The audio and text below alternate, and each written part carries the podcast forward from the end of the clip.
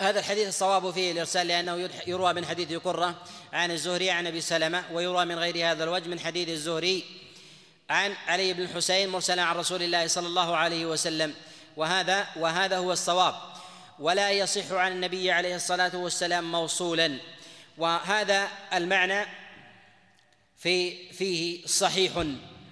وقد تقدم الإشارة معنا أن هذا الحديث وغيره مما ينازع فيه الإمام النووي عليه رحمة الله تعالى في صحته ولكن العلماء يسلمون بصحة معناه. وقوله عليه الصلاة والسلام من حسن إسلام المرء تركه ما لا يعنيه تقدم الكلام على مسألة الإحسان واشتقاقها ومعناها وأن الإحسان في ذلك على درجات ومراتب وينبغي الإنسان أن يبالغ في ذلك. وقوله عليه الصلاة والسلام من حسن إسلام المرء أي من تمام دينه أن يدع فضول فضول الأقوال والأفعال.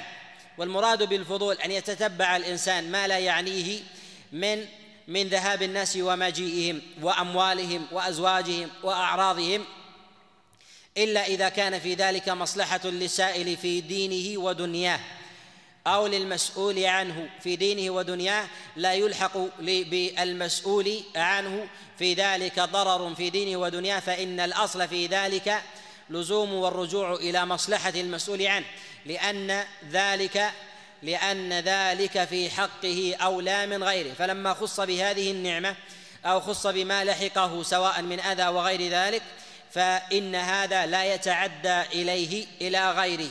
فمن فمن حاول أن يعدي ذلك إليه كان ذلك من جملة من جملة الفضول. قال عليه الصلاة والسلام من حسن إسلام المرء تركه ما لا يعنيه. يعني من سوء الإسلام ويلحق إسلام المرء نقصا إذا تتبع عورات الناس فبحسب ما يتتبعه الإنسان ويتعلق به ما يلحق دين الإنسان من نقصان. فمن تتبع عورات الناس تتبع الله عورته وأثر ذلك في ديانته. ومن تتبع عورات الناس بالبصر وعوراتهم تختلف في ذلك.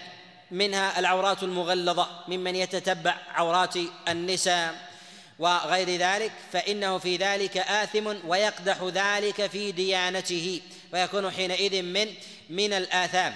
أو تتبع عورات الناس فيما يخفونه من أمور الأموال. فإذا كانوا يستترون يستترون بكسب الحرام عن أعين الناس ليس لأحد أن يتتبع أحوالهم والأصل في ذلك والأصل في ذلك الستر.